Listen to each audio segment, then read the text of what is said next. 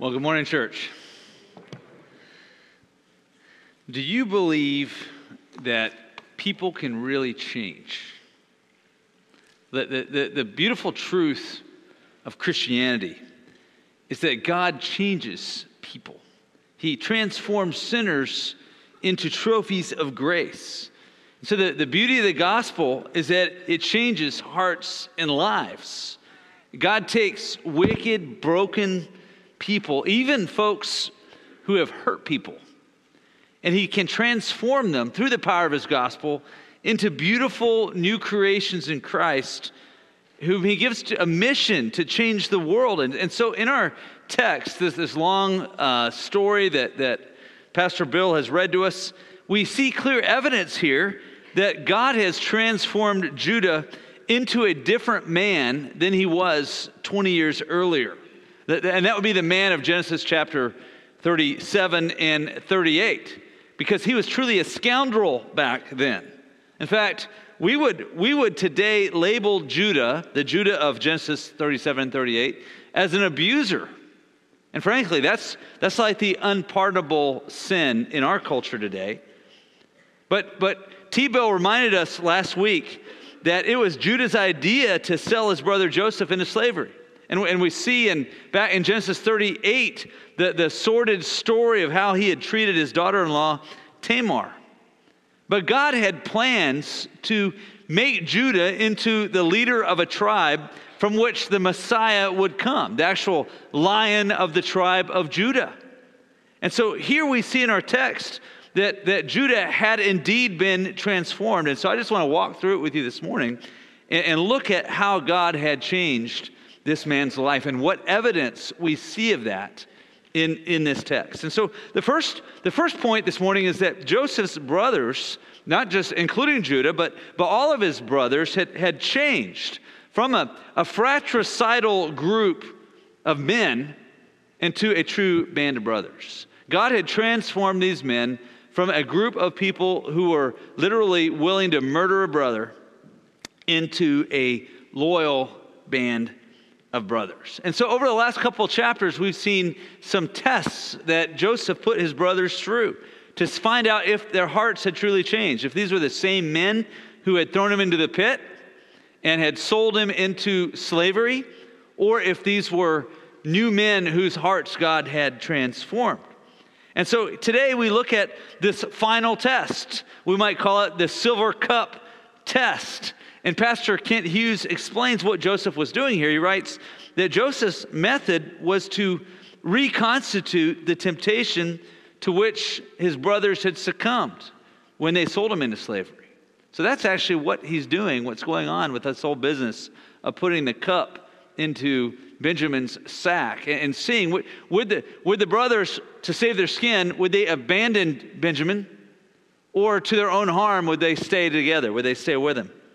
And so remember here, when you think of this silver cup, that these brothers had sold Joseph into slavery for 20 pieces of silver. So throughout there's these little, there's all kinds of needling going on. Okay. Um, and, and so this was their final exam. And frankly, they didn't even realize it. So look at verse 1 here again with me. Then he commanded the steward of the house, fill the men's sack with food as much as they can carry, and put each man's money in the mouth of his sack, and put my cup, the silver cup, in the mouth of the sack of the youngest, with his money for the grain. And he did as Joseph told him. Now, it's important that we remember here that, that Joseph loves Benjamin. Okay? Joseph does not have it out for Benjamin, but he needs to find out if his brothers uh, are, are, are truly changed. Are they going to be loyal? Will they protect Benjamin? All right? Such that he's willing to actually put Benjamin through a few days of discomfort, okay? And, and so um, he loved Benjamin. And, and in this last chapter, we've seen evidence that God has worked grace in his brothers' lives. Um, as, as, younger men, we, they had responded to their father's sinful favoritism of Joseph with hatred and violence. But we saw here last night and in the sermon last week, when we looked at Genesis chapter 43, we saw here that they had responded towards Joseph's favoritism towards Benjamin at the table where Benjamin got the big portions, and, and they didn't, right? They, they had actually gotten five times as much food. And I think it's important for us to remember they're coming from a famine type situation where they were hungry. Okay, I don't know if you've ever been hungry before. And then suddenly you go from famine to feast. Um, food can be compelling, and, and comparison can be compelling. And instead of at the table getting angry with Benjamin, they, they, had, actually, they had actually, with grace, um, uh, eaten and, and drank and were merry with Joseph and merry with their brothers. Okay? But now Joseph wanted to find out what they were really made of. Would, would, would, as soon as they got off on their own, would they turn on Benjamin? When he turned the heat up on them all, would they, would they, would they turn on Benjamin when it looks like Benjamin had actually stolen his silver cup? Would they turn on him and say, That's it? Uh, you, you little mongrel. We're gonna, you know, you're gonna get what you deserve. You can go on back and be his slave. Or would they stick together? And so we read in verse 3 as, as soon as the morning was light, the men were sent away with their donkeys. They had, they had gone only a short distance from the city. And so we get a sense that these brothers are headed home and they're relieved and they're happy. And they, they may be saying to each other, you know, that worked out a whole lot better than we thought, right? I mean, remember how fearful they were going back before the man. And they'd gotten their brother back who had been imprisoned, and they'd had a big meal together, and now they got their donkeys loaded with food back to, back to their father in the land of Canaan. And so this is a happy caravan here. And, and so they, they may even almost be a little bit tempted towards smugness. Like that was great, worked out. And you know, of course, that's usually when the bottom drops out, right? Uh, a little too good to be true. And so it was. Now Joseph said to his steward, Up, follow after the men, and when you overtake them, say to them, why have you repaid evil for good? Is it not from this cup that my Lord drinks, and by this that he practices divination? You have done evil in doing this. Now, maybe you noticed as, as uh, Pastor Barry, as Elder Barry was reading this text, maybe you noticed that word divination. Um, I noticed that.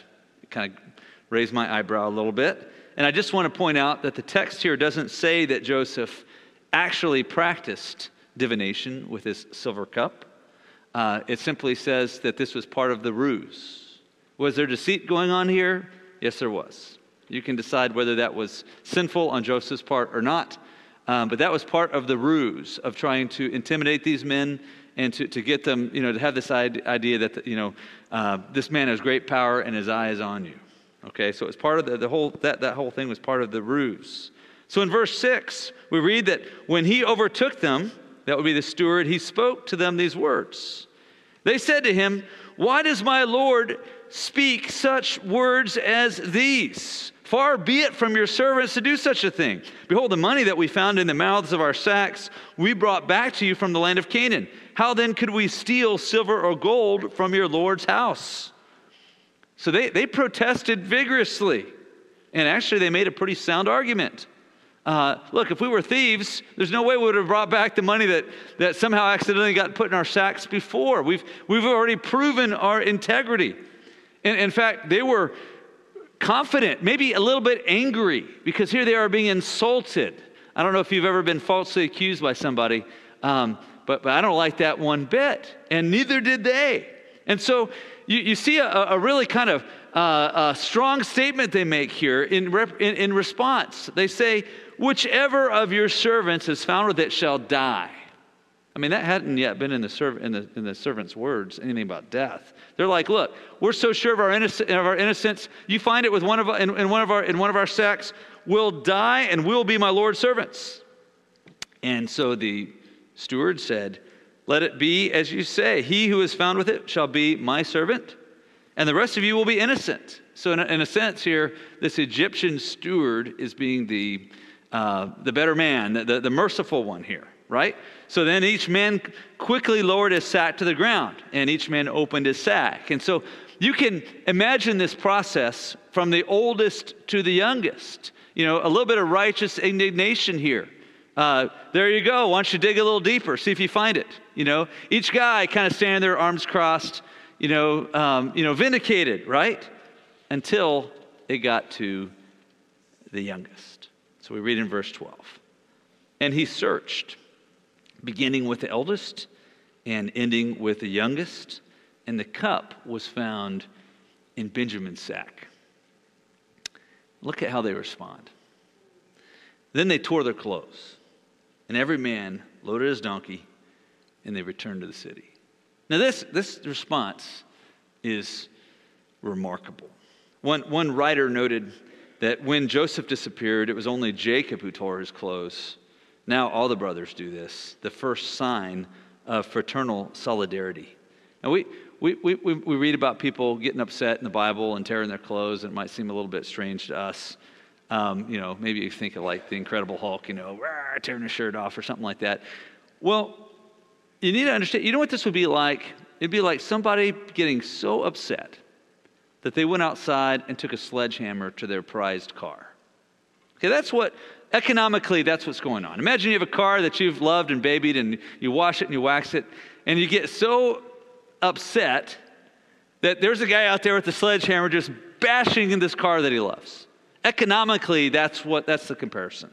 Okay, um, uh, a, a, pair of clothes was, was maybe your most prized possession, an incredibly valuable commodity, a rare commodity. Most people couldn't afford more than the, the pair of clothes they're wearing now. So to rip your clothes off was a sign of, of just like uh, of, of, great angst. Okay, great angst. Um, the world is crashing down. The way Vodi, Voddie Baucham, I appreciate what he wrote. He, he wrote, he wrote this about, about, about their response. He, he wrote, In their minds, this was the end of their lives, the end of their clan. This was the end of God's promise to Abraham, Isaac, and Jacob. In a very real sense, they're taking an emotional walk in Joseph's shoes, the ones that he had walked in 20 years before, even if it is only temporary. But what amazes me is they didn't just rend their clothes. Um, what did they do? Well, they, they saddled up their donkeys and they went with Benjamin back to the city. Now, there were probably some words with Benjamin. What have you done? What have you done to your father? What have you done to us? You greedy mongrel. And I'm sure Benjamin's like, I didn't do it. It wasn't me. Right? I'm sure there was some back and forth as they're on their way back to the, back to the city. But the, the truth is, they left no man behind. They went with them, they, they demonstrated loyalty. They're, they're, they're, they, went from, they went from throwing their brother into a pit, selling him off to, slave, to slavers when they finally had, had, had, had given up their murderous intents 20 years ago with the favored son, to now saying, We love our father so much that, that we're going to stick with his favored son to the end. There's no way we're going home without Benjamin. We are in this together. And so, what we see here by their actions is that these men had, had changed. They had indeed been transformed by God. They had passed Joseph's final exam with flying colors. But we also see in this text that Joseph wasn't quite finished with them yet. And, and so he set the stage for us to see what is in Judah's heart. And in the province of God, Judah is actually the one that God is going to work through to bring his Messiah into the world. And so that leads us to our second point, and that is that we see here that Judah had changed from a man of pride, which is what we see in, in chapter 37 pride and greed. And 38, we see all kinds of pride and, and um, in Judah. He had changed from a man of pride to a man of penitence. And so we read in verse 14 that when Judah and his brothers came to Joseph's house, he was still there, they fell before him to the ground. Now, this was actually the third time the text tells us that Joseph's brothers bowed before him. Not knowing it was Joseph, uh, but in fulfillment of this dream that God had given to Joseph back in Genesis chapter 37. So they fell before the ground, and then Judah said to them, or I'm sorry, Joseph said to them, What deed is this that you've done? So he's still messing with them. Do you not know that a man like me can indeed practice divination? And again, the ruse. And then we see Judah rise up. And in verse 16, and Judah said, What shall we say to my Lord? What shall we speak? How can we clear ourselves? God has found out the guilt of your servants. Behold, we are my Lord's servants, both we and he also in whose hand the cup has been found. Now, now here we see several things. We see Judah, who was the fourth born son, so not the one that you would expect to be the spokesman, okay? The fourth born son stepping up into a leadership role. Joseph is seeing this. His brothers are recognizing this. And we really saw this begin last, last week in chapter 43. But here in chapter 44, we see Judah mentioned three times. And so now he is the spokesman for the brothers. And, and you see here again that, that, that he says, We're in this together. Uh, we're not going back to our father. We're all going to be your slaves, even though it was Benjamin's sack. And it's interesting here that he notes their guilt, he acknowledges their guilt before God. And, and notice here, it, with the words that he says, God has found out the guilt of your servants. It, it, it wasn't Joseph who had, underco- who had uncovered their guilt, it was God himself. Now, he wasn't confessing specifically to taking Joseph's silver cup. He knew by now that they hadn't taken it, he knew that he hadn't taken it for sure. But what he was doing was confessing to his overall guilt before a holy God many years before.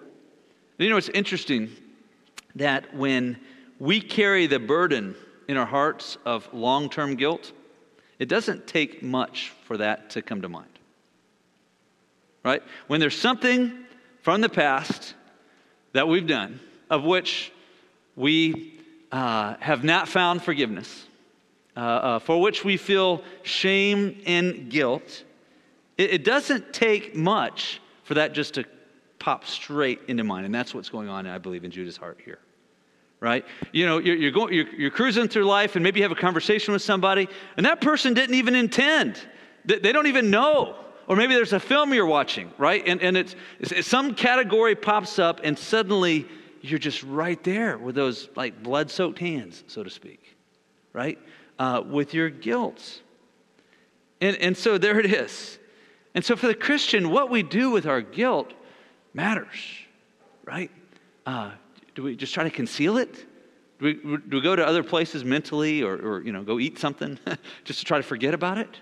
Or do we confess it to God? Believing in faith, what the Bible says that, that if we confess our sins, He's faithful and just to forgive us of our sins and cleanse us from all unrighteousness. If God says clean, that's what the blood of Christ is for the most powerful uh, atonement and redemption. He, he, he, we're, we're clean indeed. So sometimes we have to remind ourselves of that. Sometimes we got to remind the devil of that verbally, that, that he has indeed forgiven and made us clean. But what do we do with guilt? Guilt locked in a closet festers, it grows, it becomes ugly, it becomes monstrous sometimes. Sometimes it leads us right back into the same category of, of sin. So we see here an acknowledgement, even you could say a confession we see penitence in, in Judah's heart here. God had changed Judah from a man of pride. Proud people don't acknowledge their guilt before holy God, uh, to a penitent man. But we also see, and, and I think this is the bigger point here, Judah had not only changed, he had been transformed. And this is our third point this morning. Judah had been transformed from a selfish man to a man marked by self sacrifice. In, in, Genesis 37, we see his greed. In Genesis 38, we just see uh, just, just, you know, ugliness in how he treats his, his, his, his daughter-in-law, right? And just wickedness and, and selfishness, which was underneath the lust and just the way he reacted to, to her when she, when she got pregnant. Well, well, here we see a man of, of, of remarkable self-sacrifice. So he had been transformed. This wasn't the man of 20 years before. He'd been transformed. We don't know the whole story, how all God had worked in his life, but he had been transformed by God's grace. And we see evidence of this heart and character transformation as he pleads with Joseph for the well being of his father, offering himself as a slave in Benjamin's place in, in one of the longest narratives in the book of Genesis. Here we have Judah, actually. Uh, uh, uh, the, one of the very longest recorded narratives in, in the book of Genesis is actually Judah's words to Joseph. So in verse 17, Joseph says, Far be it from me that I should do so, that would be enslave all of you. Only the man in whose hand the cup was found shall be my servant. I'm sure that if, if they had at that point cut and run, I'm sure it would have been a pretty posh gig for Benjamin. Okay, you can just imagine that. They all leave. He's like, hey, by the way, I'm your brother. You know, let's party. um, that's not what happened, right? But, but, but, but, you know, the ruse is still going on. And, and so he says, nope, it's just going to be Benjamin who's going to be my, my slave. But as for you, go in peace to your father. All right? So what we see here is that, that, that Judah loves his father. I mean, he could have given up here. He could have gone home and felt justified and said, I did my best. I did nothing wrong here. I, I pled for mercy. Nothing else could be done. Um, I'm sure dad would be happy to have the rest of us back without Benjamin than none of us at all, which you get the idea that maybe not, okay, sadly. Um, but, but, but here we see Judah taking a risk. So look at verse 28, or verse 18, sorry. Um, so now Judah approaches. It says Judah went up to him. That, that's, a, that's a bold thing to do to an Egyptian overlord when you're a, a shepherd, okay, from Canaan. I mean, he could have just snapped his fingers and, you know, you know, off with your head, right? Or something like that. So Judah went up to him and said, Oh, my Lord, verse 18, please let your servant speak a word in my Lord's ears. And let not your anger burn against your servant. For you are like Pharaoh himself. In other words, you are, you are a supremely powerful man. My Lord asked his servant, saying, Have you a father or a brother? And we said to my Lord, We have a father, an old man, and a young brother, the child of his old age. His brother is dead, and he alone is left of his mother's children, and his father loves him. Then you said to your servants, Bring him down to me, that I may set my eyes on him. We said to my Lord, The boy cannot leave his father, for if he should leave his father, his father would die. Now, here's what I want you to notice as we read Judah's words here to, to Joseph. We, we see here that, that Judah had every right to feel hurt for his father's sinful favoritism. Make no mistake, all right? Jacob was a loser of a father. He was awful, awful dad. Frankly, he was a scoundrel. And, and the fact that God chose to work through him and to turn his name into Israel and some of the, some of the words we're going to see from God to, to Jacob uh, in, the, in the next couple chapters, okay? You know what? That, that is evidence of God's grace in election versus any kind of worthiness of humanity. All right? God took a scoundrel. Jacob was just a scoundrel, okay? Took a scoundrel, made him into a believer, and he believed in Yahweh, but he was just a he was a lousy dad. Terrible, terrible example of a father throughout. I mean, and, and, and so, and yet God chose to work through him and change his name into Israel. So he gets all the glory in working through sinful people like us. If he could do that for Jacob, you know, dads, maybe you're not the perfect dad. I'm not the perfect dad. He can work through you. He can work his covenant blessings in your family through you. That wasn't in my notes. Um, that's just kind of, you know, off the, off the cuff here. But take heart, brothers, okay? You're probably not as bad a dad as Jacob. and he worked, he, he worked through Jacob. Uh, so, so, so Judah could have just been so, I mean, he had every right to be angry with his loser father to just even here, you, you just see this favoritism, right? And you could think about not only as a, as a son to a father, but even like as a, you know, he doesn't mention Rachel. He, he, you know, Jacob's talking about my wife. He's talking about Leah. Uh, uh, I'm sorry, he's talking about Rachel, not Leah. I mean, you know, so even with his, his mother's honor on the line, uh, you know, just J- Jacob was a lousy husband as well as a lousy dad, okay? Just a loser, frankly, if you ask me. And, and yet God worked through him. And so, so, but here what we see God has done in Judah's life is that his love for his father eclipses the hurt that he feels for his father's continual, unrepentant, sinful favoritism. And, and you can see in his words that he's just come to grips with it. He, he's acknowledged, he acknowledges it in the way, the way he recounts these things to Joseph, but he's forgiven it. And he's gotten over it. And he, he loves his dad more than he resents him. That's remarkable. So keep that in mind as you as you as you as we continue to read love true love covers a multitude of sins and that's what we see in coming out of judah's heart here So he says, Then your servant, my father said to us, and he's painting his father in a good light, not a bad light. But he says, Your servant, my father, said to us, You know that my wife bore me two sons. Never mind you guys, the rest of you. That's, you guys are irrelevant. I don't really care about you all. It was what's implied, right? But he's, he's just speaking of his dad in, po- in positive way here. You know that my wife bore me two sons. One left me, and I said, Surely he's been torn to pieces, and I have never seen him since. If you take this one also from me, and harm happens to him, you will bring down my gray hairs and evil to Sheol. In other words, I'll die. Because uh, I care about Benjamin a whole lot more than the rest of you. And Judah, again, recognizes that and still loves his dad and still wants to protect his dad. That's remarkable love here, folks. That's real love. Now, therefore, as soon as I come to your servant, my father, and the boy is not with us, then as his life is bound up in the boy's life, as soon as he sees that the boy is not with us, he will die. And your servants will bring down the gray hairs of your servant, our father, with sorrow to Sheol. This is an example here of the truth we read in Ephesians chapter 6, verse 2 through 3, which says, Honor your father and mother. This is the first commandment with a promise that it will may go well with you and that you may, may live long in the land. So, children, are you honoring your parents? Do you honor your parents? Um, even imperfect parents, even if you recognize inconsistencies and sin in your parents' lives, do you, do you honor them? That it may go well with you and that you may live long in the land. This is important to the Lord, right? This is, this is one of his Ten Commandments, even. Um, it's important that you honor your father and mother. And you know what? This doesn't just go to young people, um, maybe older folks. Do you honor your, your parents?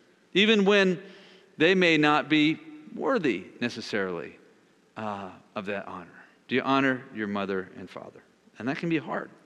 But what we see here is that Ju- Judah's selfless love for his father reminds us of perfect love, the, the perfect love of his descendant Jesus' love for his father.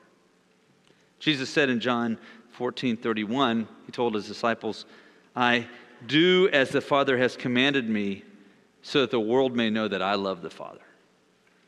What a beautiful picture of a total sinful, scoundrel, corrupt, wicked man who God had transformed to a point where he could love his Father like this, to then point us to the love of our perfect Savior and his love for his Heavenly Father, which is the model for all of us in, in loving our mothers and our fathers and those that God has put into our lives. So we see here evidence of God's grace in Judah's life by his love for his father, but also we see that he had become a man of his word. You know, Psalm 15 says in verse 1 O Lord, who will sojourn into your tent? Who will dwell on your holy hill? And then, and there's a few things listed there. But in, in verse 4, it says, He who swears his own hurt and does not change. Well, this is what we see Judah modeling here. He had become a man of his word. We saw last week in Genesis chapter 43 that he had, he had made a pledge to his dad to bring Benjamin back. He said in Genesis 43, 8 through 9, Send the boy with me, and we will arise and go that we may live and not die, both we and you and all our little ones. I will be a pledge of his safety. From my hand you shall require him. If I do not bring him back to you and set him before you, let me bear the blame forever. And so now Judah recounts this. He says the same to Joseph. And it's interesting here. Judah is just speaking transparently and honestly, there's no guile in his words. And so he, he says simply to Joseph in verse 32 For your servant became a pledge of safety for the boy to my father, saying, If I do not bring him back to you, then I shall bear the blame before my father all my life. Do you think that impacted Joseph? Let me tell you, it did. Um, he's recognizing God has changed this man. Um, it's all he can do to hold back the tears. And we're going to see Robbie gets the joy of, of preaching this text next week. Um, Robbie, we have, wherever you are, there you are, brother. We have great expectations, let me just say. No pressure, brother. Um, this is an awesome text. I can't read through this without crying when I get to next chapter, uh, chapter 45. Well, why? What is setting the stage? Joseph seeing God's work in his brother's life and heart here. So he had become a, a man of, of true love. He had become a man of honor. And he had also became a man of sacrifice. He actually offered his own freedom for that of his brother and his father for others. And so, verse 33 through 34 here, we see Judah offering his life as a sacrifice for others. And so he concludes to Joseph, he says, Now therefore, please let your servant remain instead of the boy as a servant to my Lord. A better translation of that Hebrew word would be a slave. Okay? Let me remain as a slave to my Lord. Let the boy go back with his brothers. For how can I go back to my father if the boy is not with me? I fear to see the evil that would find my father. Pastor Voddie Baucham writes The defining moment in Judah's ascension to prominence comes here at the end of chapter 44. Judah has made a pledge to his father, and he intends to keep it, even at great cost to himself. He is prepared to lose all his own family, his home, his freedom. Remember, he's got kids back at home, he's got a family back at home. He, he's willing to lose all of that in order to keep his pledge to his father. This is a beautiful picture of the gospel. As Judah offers himself as a ransom for his brother, his transformation, Voddie Baucham's words, is complete. He has gone from being the leading voice in the chorus that led to Joseph's exile to being the lone voice, surrendering himself and his freedom in order to return Benjamin to his father. There are echoes of his greater son, Jesus, who said in John 15, 5, Greater love has no one than this, than someone lay down his life for his friends. This is powerful brothers and sisters. And, and, and, and the gospel is powerful, but the, the fact that God transforms people is powerful. That is why we're here today. Not because we are righteous in our own skin, in our own flesh, in our own character or personality, because we are not. Every one of us, I know. I mean, I, would be shocked if you've been, if you've lived very long in this in this earth. When we were talking about guilt a little while ago, I imagine something painful came into your mind. Okay, something that you really wish you could go back and undo. Okay? We are not perfect. None of us. There's none righteous. No, not one. And even though I tell you that we're all in the same boat, that really isn't of a whole lot of, of, of, of, of, help to you because we're all in the same boat of being depraved and having done things that we are truly ashamed of to our core. The good news is that God transforms people. And, and he, if he could transform a total loser, scoundrel, wicked abuser like Judah into, the, into this man that we see now standing before Joseph, right? Who, who would be the great, great, great for, uh, uh, uh, grandfather of the line of the tribe of Judah. If God can do that for him, he could do beautiful things in you and through you. So if God has transformed you, and I'm assuming since I'm speaking to a lot of Christians here, that He has transformed the vast majority of us. Okay? If He has transformed you, remember that with humility and with gratitude. That, that God specializes in redeeming sinners by His grace. And that's what Paul says to the Corinthians. He says, Or do you not know in, in chapter 6, verses 9 through 11? Or do not know that the unrighteous will not inherit the kingdom of God? Do not be deceived, neither the sexually immoral. Okay, right there, if we read those words, and if we're honest, there should be plenty of guilt creeping up in all kinds of memories and hearts, right? Neither the sexually immoral nor idolaters. That you know what? There should be as much or more guilt than the sexually immoral. We just don't realize the, the wickedness of our idolatry, whoring after materialism instead of Christ. Okay? I think that bothers him more than the sexual immorality, to be honest with you. I'm not saying the sexual immorality is no big deal, it is a big deal. But the idolatry, the fact that we, we care more about status and stuff than Christ, That's a big deal to the Lord. Nor adulterers, nor men who practice homosexuality. There it is, straight up. Nor thieves, nor the greedy, nor drunkards, nor revilers, nor swindlers, people who take people take, take advantage of people, okay? None of them will inherit the kingdom of God. And then he writes this. And and such were some of you. Maybe you could have said, such were all of you. But you were washed. You were sanctified. You were justified in the name of the Lord Jesus Christ and by the Spirit of our God. Do you understand that? He's saying you are clean indeed because of the powerful work of Christ on the cross, the atoning work of his blood. So that's who you were, but now you're beautiful in his eyes. And what he's saying is so live beautifully. But don't despise God's transforming work in your life or in other people's lives. And what do I mean by that?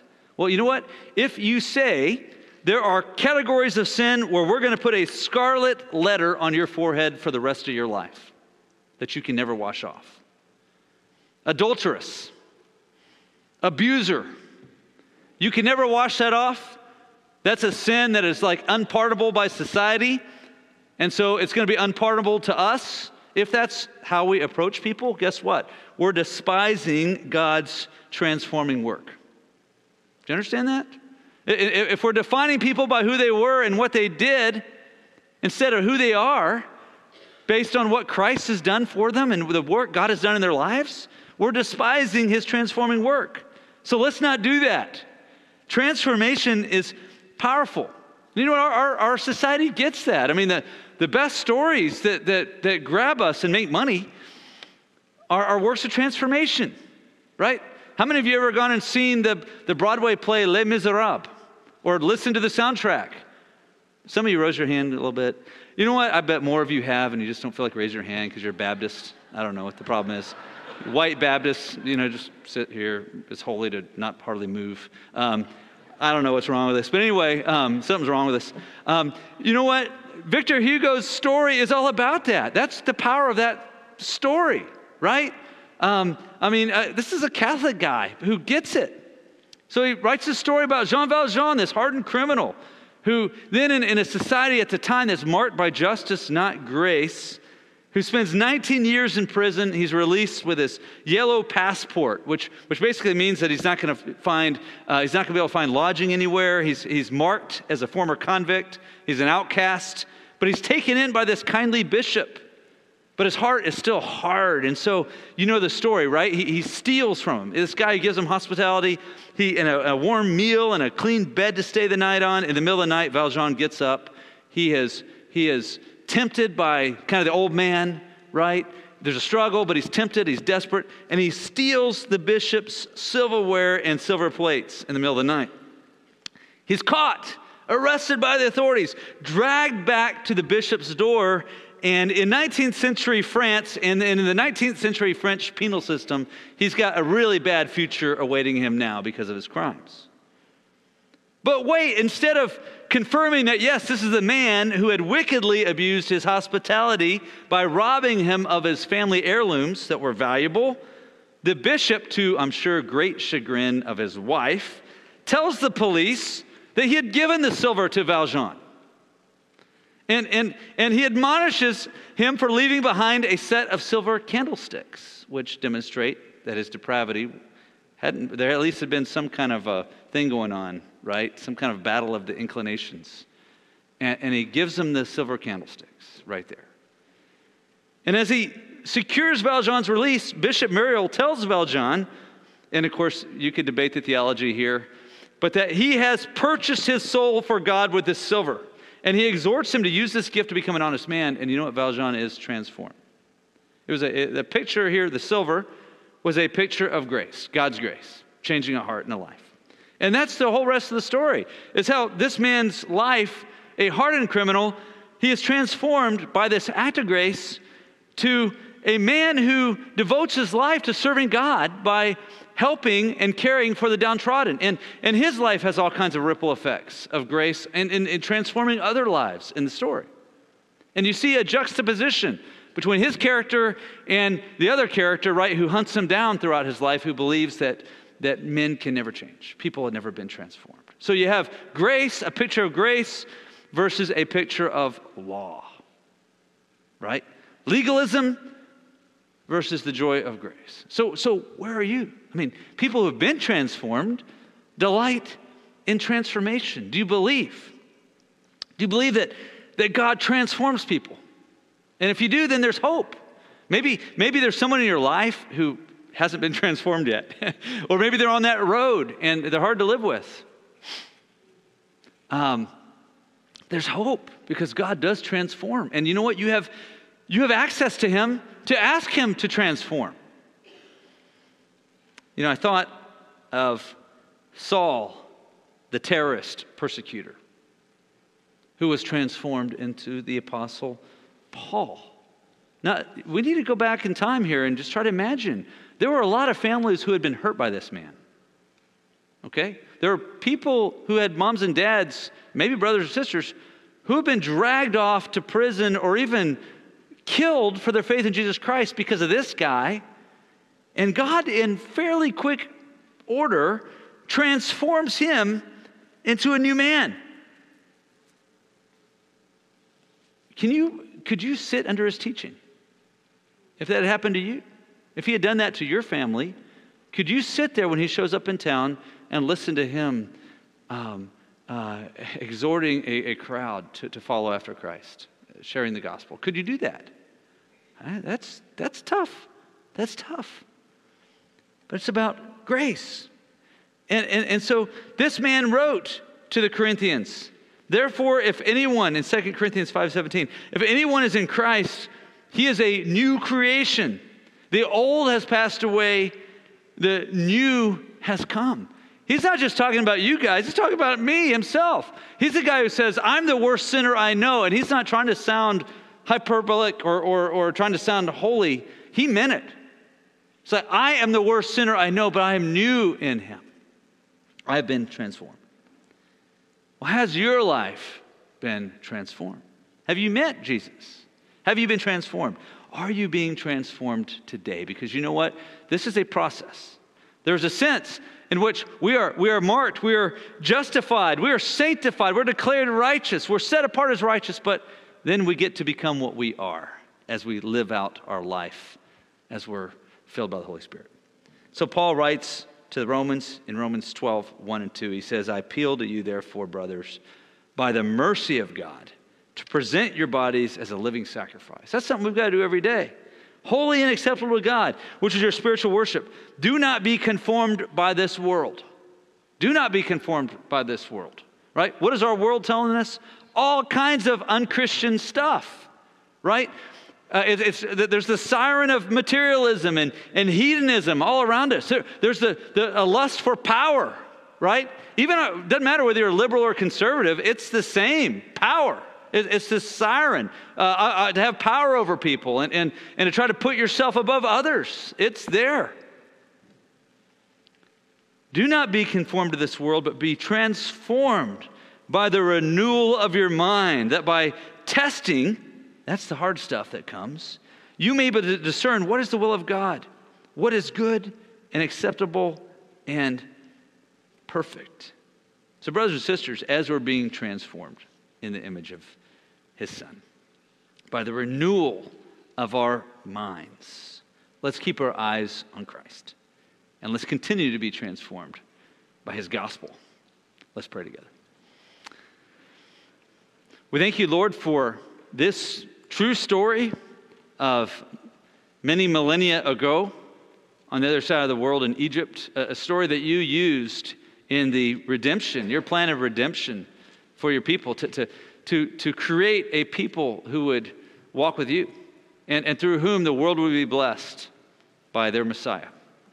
Lord, we thank you for the truths of this story, and we thank you for the fact that you not only transformed this wicked sinner Judah into a, the, the, the man that we see here in Genesis 44. But Lord, we thank you that you are still working at changing lives and transforming people today. Thank you for the work you've done in our lives. We thank you, Lord, for the blood of, of Christ his sacrifice on the cross. And Lord, we, we thank you that we have hope that you will continue this work in us and those that we love. We pray that you would continue to, to turn us into uh, trophies of your grace. And I pray in Jesus Christ's name. Amen.